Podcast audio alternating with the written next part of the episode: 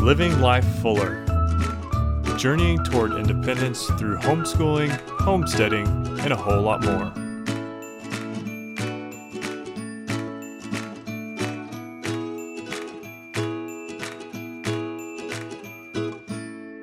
Welcome to Living Life Fuller, episode number five Fall Project Montage.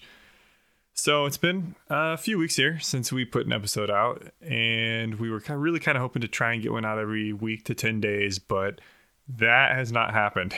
No, we've been too busy and too tired. Yeah, we're kind of preparing for winter here in Iowa. You know it's winter because we had our first snow, what? Week or two ago. Week or two ago, and now today it was 75 degrees. So that's how you know winter's coming in Iowa because uh, in November, this seems to happen all the time where it gets cold and then it gets hot and it's not uncommon to be standing in shorts on a friday and then a winter coat on monday and sometimes the other way around Back to shorts. Yeah. back to shorts yeah so today we just want to talk a little bit about some various things that we're doing to kind of get ready for winter and before we do that uh, let's talk a little bit about the drink of the day now tonight we're sitting out there sipping on some uh, various different things and we thought well what would be a great drink to have for our drink of the episode tonight And it was such a perfectly crystal clear night out, saw a shooting star. So we decided to go with Starlight. Yep. And we're also camping tonight, which you'll understand in a moment. So, this bottle that we have of Starlight, uh, we actually have a few of them. We were part of a barrel pick team for one of the whiskey groups that we're in. And we got to, we, we both happened to win the draw. There were two seats up, maybe three. I can't remember. Random number. There was about 10 people interested in going, and both of us got our numbers drawn. So, we both got to go help pick this out. So this is from the Starlight Distillery, which is in southern Indiana, not too far north of Louisville. And it's a seventh generation farm, and they make some excellent spirits out there. And they do a really nice tour. If you're ever out in that area and you're interested in visiting distilleries, uh, they're in uh, Huber on Huber Road in uh, Borden, Indiana. Um, it's it's excellent. It's not too far from Starlight, Indiana, as well. So I think that's where the, the name comes. And uh, this is a wonderful little barrel. It's uh, kind of sweet with a little bit of a uh, I don't know cinnamony type of. It's Flavor. it's got some it's got some spice. It's got some kick to it. I mean, obviously it's barrel proof. Yep, and it's an Indiana straight bourbon whiskey. If I didn't give that full name there, so um, they're an up and coming distillery, and they're well worth checking out if you can do that. So. Um, the camping part that comes into play in this. When we went out there, we decided, hey, we'll save a little money and we'll have a little fun. We like to go camping. Kids weren't with us, so we took the little tent and we went to a state campground. We had our had a nice little nice little spot back on a, a loop. And what about 10 p.m. Yeah. Uh, yeah, because we tried to go to bed early that night because we had a long drive back to Iowa. Right, about eight and a half, nine hour drive, something like that. Without kids, I mean, you can actually do that in ten hours. You know, if you, we had the kids, it probably would have been a you know whole day. You know, Oh, absolutely. 15 hours or something, but almost double. Um, so what happened? What happened around 11, Stephanie, or 10, whenever it was? Oh, you know, campgrounds. You get headlights shining right in the tent, and like, okay, someone driving by. But no, the headlights stay pointed at the tent. And, uh, you know, because someone decides to roll up right before quiet hours and set up tents in the dark and Tents, Use- not just a tent, tents. use their car headlights, you know, as light. And, and instead of the normal, like, two tents per campsite, they had at least three. Uh, instead of like a six person max, there was probably 15 of them Oh yeah, easily. Yelling and cussing and oh my Flashlights goodness. shining everywhere. Ugh. I remember leaning over Stephanie and saying, "Man, they sound like they're right outside my tent." And after probably about a half hour, I decided I was going to take a peek outside. Oh, longer than that. We we gave them. We're like, okay, well, it's technically not quiet time yet. Let's give them till eleven, and we waited, and then at eleven, it was they were still shining the lights and yelling and like, okay, well, let's give them just a little longer, just a little longer. It was probably eleven thirty.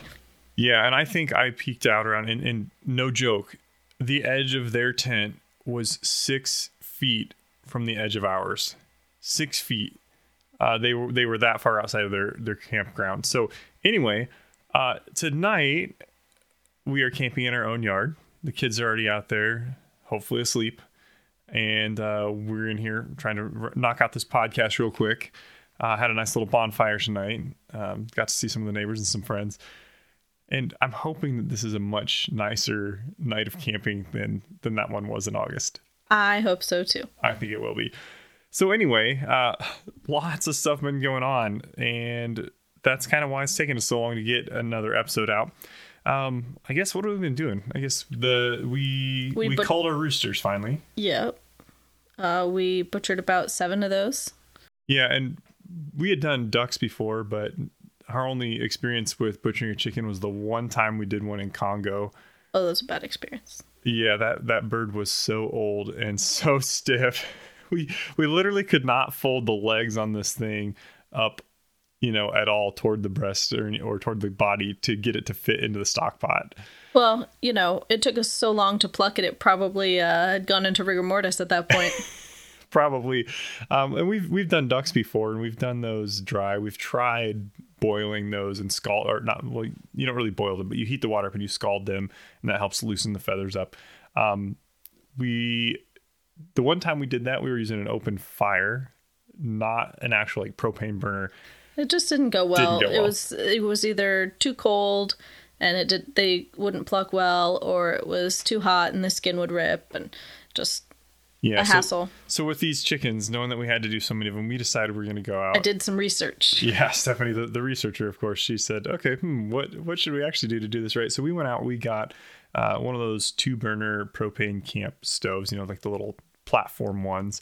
Can you know connect our big propane tank to it, and how how hot do you remember we heat Between 145 and 150. Yeah, so that seems to be the sweet spot. If you get your water between 145 150, it's hot enough that it's going to loosen the feathers up. Add a little dish soap. Yep, the dish soap helps cut through the the oil on the feathers, which isn't as bad on the chickens. There is some. It's really thick on the ducks. So I think next time we do ducks, we'll we'll want to try this method as well. Yeah.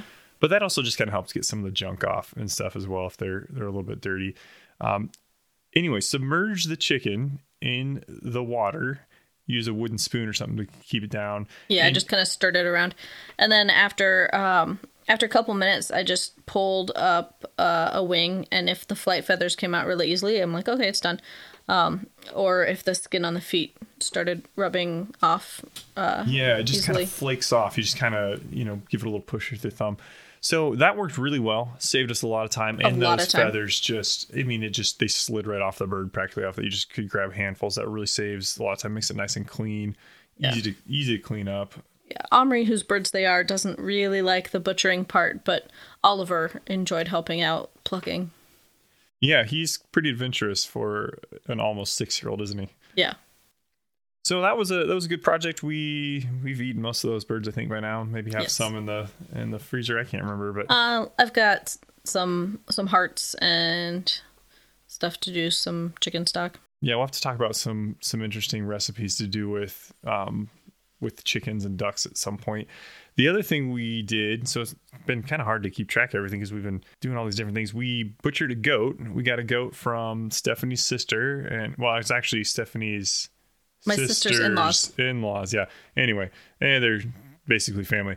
Uh, they had a couple goats, and Stephanie's brother or Stephanie's sister and her husband, and and got one, and we got one, and wasn't super great weather for butchering a goat, but it wasn't super hot either. You know, you like it to be a little cooler to keep the bugs down. It was cool enough that most of the bugs weren't bothering us, but Yeah, made uh, we do a goat. I did goat stew and made some goat chow mein. Yeah, goat chow mein was fantastic. You just found that recipe online. Yeah, have to have to post that recipe if you've not had goat before. Um, I think it's really good. I mean, I, I found a, a lamb chow mein recipe and substituted goat, but Yeah, whatever. Yeah. Um, but if you have a place around, if you don't have the ability to butcher goat yourself, or you don't want to, you know, spend the money to get a whole goat, you know, try and see if you can find a place around. A a lot of times the Indian restaurants, or we had a uh, a Nepalese restaurant, Nepalese and Indian restaurant that was around here for a while. Sometimes they'll serve it. African restaurants. Oh yeah, yeah. I think it's one of the most common meats in the world, honestly. Yeah, I mean, for good reason. They're, I mean, cheaper to raise than cattle, and in my opinion, taste better than lamb. Right, and if you live in a place with no refrigeration, you know it's it's a portion. The amount of meat that comes off of a goat is enough that you could you could feed a family over a few days or a, a larger group um, in one sitting without having to worry about uh, without worrying about it spoiling, going to waste, things like that. So yeah, that was that was pretty good. Uh, Stephanie made a really good stew that uh, had a lot of fresh herbs and and uh, vegetables in it. Makes her own broth. Um, Yep. I just uh, harvested herbs right before that snow. I ran out at like 10 at night with scissors in a bucket and like, hey, help me get all these herbs inside. And, uh, you know, wrapped them in some wet uh, paper towels and put them in Ziploc in the fridge for a little while and have been using them fresh. And uh, hopefully tomorrow I'll chop up what's left of them and put them in some ice cube trays with olive oil and freeze them. Yeah, that's a trick that we have not tried yet, but we'll let you know how that goes. Uh, it's really handy, from what we've read, as just a way to preserve your herbs for use during the winter. And I cook a lot of soup, so you know it'll melt right in a soup. Yeah, yeah. Just uh, we got some extra large silicone ice cube trays. I think were there. Were they just the plastic ones? Yeah, uh, just the plastic ones. And so the idea is you just uh, you cut up the portion that you need, fill the fill the ice cube tray with the herbs, and pour the olive oil and freeze them, and and there you go. Once they're frozen, you can pop them out and keep them in a bag. And and uh, we also did a we dried a little bit of the lavender that we had Yep. because that just works better for teas and things. So just kind of cut that, left it sit on the counter for several days until it was nice and dry. And um, you can use dehydrators and things too, but you know it's easy enough just to let it sit for a few days. Or we've taped them up inside the the cabinet. Before. Yeah, somewhere it's not going to get dusty. Yep. yeah. So let's see. Besides that, what uh, what was an, another one of the big projects? Oh, uh, we finished fencing in some of the chicken yard Yeah, the the turkey yard. the, the chickens sometimes would escape, but man, those turkeys uh, loved to fly. You know, they like to roost. They have roosts available to them, but apparently none quite so great as the roof of our house. Right. Yeah, we were having a lot more chickens get out. Our main turkey or turkey I'm just called the poultry yard because it's got turkeys and chickens. That main yard has about a four foot uh, chicken wire fence, and the chickens were able to fly over that for a while. And what we did was we put in four 10 foot four by fours. We sunk them about three foot in the ground, so about seven foot out of the ground. We made that uh, a square inside the bigger yard. The yard is about 35 by 35. Yeah. And so we put those in about five or six feet inside. So maybe about a 25 foot square or something like that. And we took rope and ran like the marine grade rope, you know, that doesn't doesn't matter if it gets wet, and stretched that into a square on top of those posts and then made a big X across it. And then what we did is we bought some aviary netting and we just drug that out across and mm-hmm. zip tied it to the poultry netting. It's not pretty, but it keeps the birds in. Yeah, it's not the greatest. And you know, we could trim wings and stuff, but it's just for us it's just easier, you know, whatever. This is something that'll probably last a few years before it wears out. And I'm actually surprised. I thought the leaves were going to get caught in it a lot more than they did, but they Yeah, don't seem to too badly. been holding up pretty well. Yeah. And so we we did that a few weeks ago, but we were still have, and that kept the the chickens in. But we have a a little bit of a walkway that goes from our chicken coop past our turkey coop and then connects to the same big yard. So both both coops are con- are connected to the same 35 by 35 yard. But the turkeys were still flying out, and it was like clockwork. Every night at sunset, up to the roof they'd go. And it was, I mean, kind of amusing. And they'd come right back down if they thought you were going to feed them. Sometimes they'd come to the deck and they'd just sit on the deck rail. I got a couple pictures. I think we'll have to try and throw those up on Yeah. on the blog. Um, the episode address today will be livinglifefuller.com slash five because it's episode five. Remind me also to put up the pictures of you working on that netting because the Yeah. turkeys would not leave you alone. And it was so funny. Yeah, I had a I had a step ladder inside the yard so I could deal with putting the rope up. And there was a couple of the Narragansett turkeys, which are the brown ones, and they kept flying up to the top of the ladder. It just startled me the very first time it happened. It was just this big whoosh, and I turn, and no joke, six inches from my face, there's this this turkey sitting next to me. So it's kind of a good time. I, I really like turkeys a lot more than I thought I was going to. You know, they're, they're intimidating. Yeah, but they really they're really friendly, curious. Well, the reason they're intimidating is because they come right up to you. Yeah, and they have those big talons, and they're Yeah. you know they're a little bit bigger than chicken. yeah, I, I Chickens just intimidate people too, though. true. I just sat down in the poultry yard the other day, and all the turkeys came up and just hung out with me for a while. They're so curious too. They just they see you know jewelry or a button on your on your pants or your shirt or you know a zip tie sticking out of your pocket, and they just want to peck at it. But you know, usually doesn't hurt too much or anything. But it's just, man, I'm surprised at how much they just want to be right up in where the action is. You know, Yes. Uh, speaking of them, though, uh, they they always came up for the snacks, and we just built a couple better feeders for them. Uh, they eat so much. Uh, their turkeys are one of the best uh, animals as far as feed conversion. feed conversion, right? Feed to protein, but they, uh, man, do they go through those little troughs of food? It's like having teenagers in your house or something. Seriously. And this came about, we've been talking about doing a different feeder, but this really finally happened when the kids were at my parents' for the weekend. And Steph and I were going out taking care of all the birds. And, you know, as well as Omri does, you know, he's nine and he occasionally leaves things out. And so we were just kind of making sure everything got done, fresh bedding, food and water and all that stuff. And man, it took us at least an hour, Oh yeah. I think, It it takes him about about that. which is fine. But we're thinking about winter coming, right? This is this is about you know what what are we doing before winter? You know, we're wanting to you know thin out thin out the flocks and you know get stuff in the freezer, get those herbs harvested. Well, reducing our time or reducing Omri's time that he'll spend out there in the winter was a, a big concern because it, you know, right now, like I said, you know, it goes from being 32 and snowing up to 75, but soon we're going to get to that point where Negative ten. it's gonna be negative 10 negative 20 and wind chills make you feel like death um, if you live in a warm part of the country and you don't know what a wind chill is uh, it's it's like the heat index in reverse you know it's just how miserable your life is because the wind's blowing while it's cold and of course you know he's dealing with water and things like that and we're just thinking okay how can we speed this up how can we make this so he doesn't have to do quite so many things every time and one of the things we thought was hey let's replace these little trough feeders with something different yeah. So we got a couple of uh, great big. How many gallon? Oh, I don't know, but I think you can fit two whole 40 or 50 gallon or 40 or 50 pound bags of feed in there. At least. They're big, Um, big big feed uh, like probably buckets 30 gallons. with with lids, so the birds can't you know poop in them.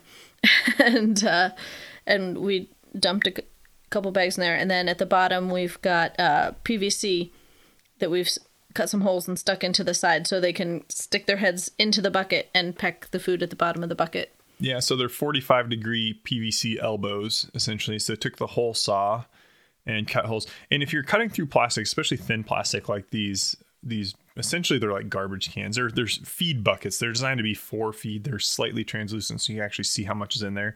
But if you're cutting through something thin like that, um, just a tip: if you're using a hole saw, don't run it forward, running running the the bit forward because that will just grab a hold of that plastic and just wrench that thing. It's a good way to hurt your wrist if you're using the drill or just have it rip stuff up. The secret is just get that. So it's got, you know, if you're familiar with the hole saw, it's got that auger bit in the middle and then that actual hole saw piece that goes around it. And that auger bit sticks out and lets you kind of get centered. Run that forward for just a few seconds until you get just a little divot. Then switch the drill into reverse. Run that drill in reverse and it will slowly cut through the plastic and then that hole saw when the teeth start engaging it'll do the same thing. It'll just it'll take a little bit longer but it's not going to rip that rip that plastic out of the way uh, and that creates a nice clean hole. So We used what three inch for three- the chickens yeah, and we- four for the yeah we Turkeys? started with a three inch uh, three inch elbow initially and that wasn't quite big enough for the turkeys some of the smaller turkeys could but the real big tom we have couldn't easily get his head in there and we didn't we didn't want to be one of those things where he's you know trying to scrape up his face, trying to get in there and get things. So so what we did is uh, I'll have to get the exact dimensions, but I think you need about a quarter inch or maybe half inch bigger than the the actual pipe size. So for a three inch PVC elbow, I think I needed a three and a half inch hole saw. And the easy way to do that is just hold the hold the elbow up to your your hole saw, and you can figure that out. Uh, but we stuck those in with the elbow slanted downward toward the bottom of of the container, and what that does is that keeps the feed from spilling out, but it lets the birds stick their heads in, so they've got a constant supply of food, and that should that should mean that maybe once every week or two, especially after we cold turkeys tomorrow, that we'll only have to be bringing food in that often rather than once or twice a day. Right. And on on the bright side, now they enjoy having the food that's less times a day that I send Omri out to go check and make sure their food's full. On the downside, it's a lot harder to get them to go into their coop at night when they're all very Yeah. full and Omri likes treat that they doesn't make them want to go in. Yeah, Omri likes that they don't mob him in the morning. Right. And and stuff, but you're right. He can't coax them in with a fresh, you know, trough of food anymore because they're like, eh, whatever. But overall, I think it'll be good. I think it will it'll just result in cleaner food because they're not tipping the troughs over sometimes and it will result in less work day to day. Yeah. And, and honestly, it just makes it easier. You're storing the food right out there. You don't have to have extra space to store the food in the coop or the garage. The the chickens have been going in easier since we culled all the roos- all the roosters. We still have one. We the few weeks before we culled, we started putting some colored zip ties on their legs and uh, paid attention to their behavior so we could pick our favorite. Yeah, you can get those little colored bands that are almost like a key ring. It's like a loop of plastic uh, that you can work around the the bird's leg. We like those for younger birds, but quite honestly, if you're just. They just grow out of them so fast. yeah, and if you're just gonna mark birds temporarily for something like culling, it's really easy to just have one person grab the bird, have the other person quickly put that zip tie around, cut off the excess, Yep. and then if you if you are going to save a bird it's a lot easier too to just go and snip that zip tie off with a a pair of small scissors or or snips or something versus trying to unthread Oh, those those little yeah. marking bands um and the reason we we marked our birds because we wanted to find a good rooster that was smart and would lead the birds in but also wasn't too aggressive so what we'd start doing is looking for the birds that were just overly aggressive and causing problems in the coop and you can start to tell once they get to how how many weeks old were they at that point Uh, let's see. We they hatched May twenty sixth, so so june july august i don't know four four or five months yeah. So they were getting to the point where they were really starting to almost reach maturity and they were just starting to fight more and more. And I tell you, the hens didn't want to go in, the other roosters fought with each other. And as soon as And we then and then there were about three dumb ones that would never Yeah, go in the coop at night. Oh. were just they were morons. So you don't want to save the morons, and you don't want to save the really puny ones, but you don't want to save the super aggressive ones. So we found uh, the blue banded one, as we refer to him. He was our winner. He was he was strong and, and big and relatively even tempered, and and you know the hens didn't seem to mind him too much. So um, once we got rid of the other birds, though, the other roosters, it was just night and day different of being able to get them into the hen house at night Yes. And they were fairly tasty as well. Yeah. And they started laying eggs this week. Yeah, we've had a couple of chicken eggs, The hens, not the roosters, obviously. Yeah, not the ones we we called. right. Um, real small eggs at this Yeah, point. pullet eggs. Yeah, just just their first couple eggs, and they usually tend to get bigger as they as they go on. We haven't had chickens, but that was the way it, that's always been with the ducks. The first few eggs are nothing to get too excited about, but nice brown color. You know, we have these buff Orpington, nice reddish brown birds, and they're nice reddish brown eggs. So looking forward to having some of those. so much cleaner than duck eggs. Yeah, Ducks drink so much water, their eggs come out covered in poo. yeah. quite and, messy. Yes. so that's kind of exciting. Omri was happy to do to uh, to find that they were laying eggs, and that just means though the next thing we need to do now is is nesting boxes because we don't have any of those in the coop. They just kind of make their nest in the in the bedding on the floor, and I really don't want to be stepping on them. Nope. Uh, what are some ideas you you had some ideas for nesting boxes that Um, you were reading about? Milk crates, maybe. Um, or old tires. Yeah, if you want just like a little box on, or a little ring on the ground. Um, I know you can get the nesting boxes in the store, the little like little one foot by one foot things you just kind of screw to the wall. Just don't want to spend 25 bucks for a little piece no, of plastic. No, not for something you can make with some some spare plywood or something or some boards. You were talking about though putting curtains up. Yeah, I read. I read that putting because I research. I read that putting curtains on their nesting boxes uh, will help encourage them to go broody, um, which we'll want in the spring, and just gives them a little bit of privacy and makes them feel safe. It's kind of like uh, when they they hide in the bushes. We had one chicken that got stuck. We have this hedge that kind of hides our propane tank from from view. I guess the previous owners put it in, and behind that hedge, there's a little plastic lattice, I guess you would call it. And anyway, the the bushes grow right up against that lattice. And one day, a chicken just they, they like to go hang out in there. And the guineas, when when the guineas were still alive, most of them are dead at this point, but they loved to, to hang out under that bush. But this one chicken, it, It just got it got wedged in between. Uh, we had to We spent a half hour trimming It was trimming that bush to get it out. But anyway, they like so they like kind of a place to hide out, and so we might try we might try that out. We'll see if we ever show you some pictures of the inside of the coop, and you think, who are these crazy people putting up curtains for their chicken? It's not a fashion thing. We're just we're just hoping they'll be better mothers and and want to sit on some nests there. Now I want to make it a fashion thing. Now you want to make it? Yeah, here we go. Sorry, guys. no, we'll we'll see. Maybe maybe we'll have different suites. We'll have like the you know we'll decorate them different ways. There we go. What else do we have going on here? Um, oh yeah, so water's the other thing. We talked a little bit about feed. Yeah, water's one that we started working on and hit some roadblocks and are rethinking.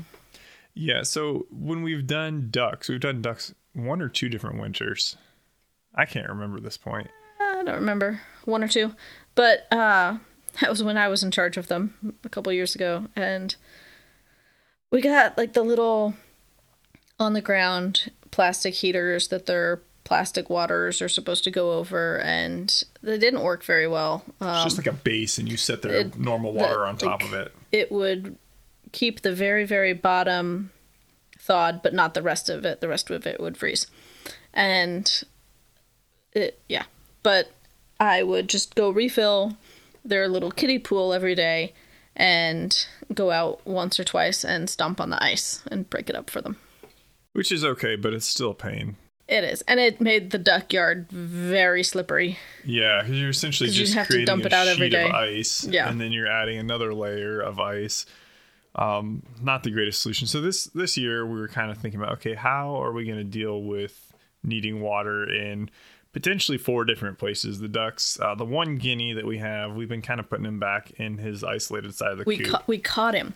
Uh, Yeah. He'd he'd been running wild all summer long, and as every other guinea got picked off, the one gimpy guinea was left and kept roosting on the kids' playhouse every night.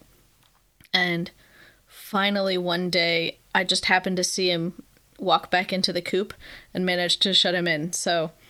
I don't know whether that was a great idea or if I just should have let him become a coon snack. I don't know.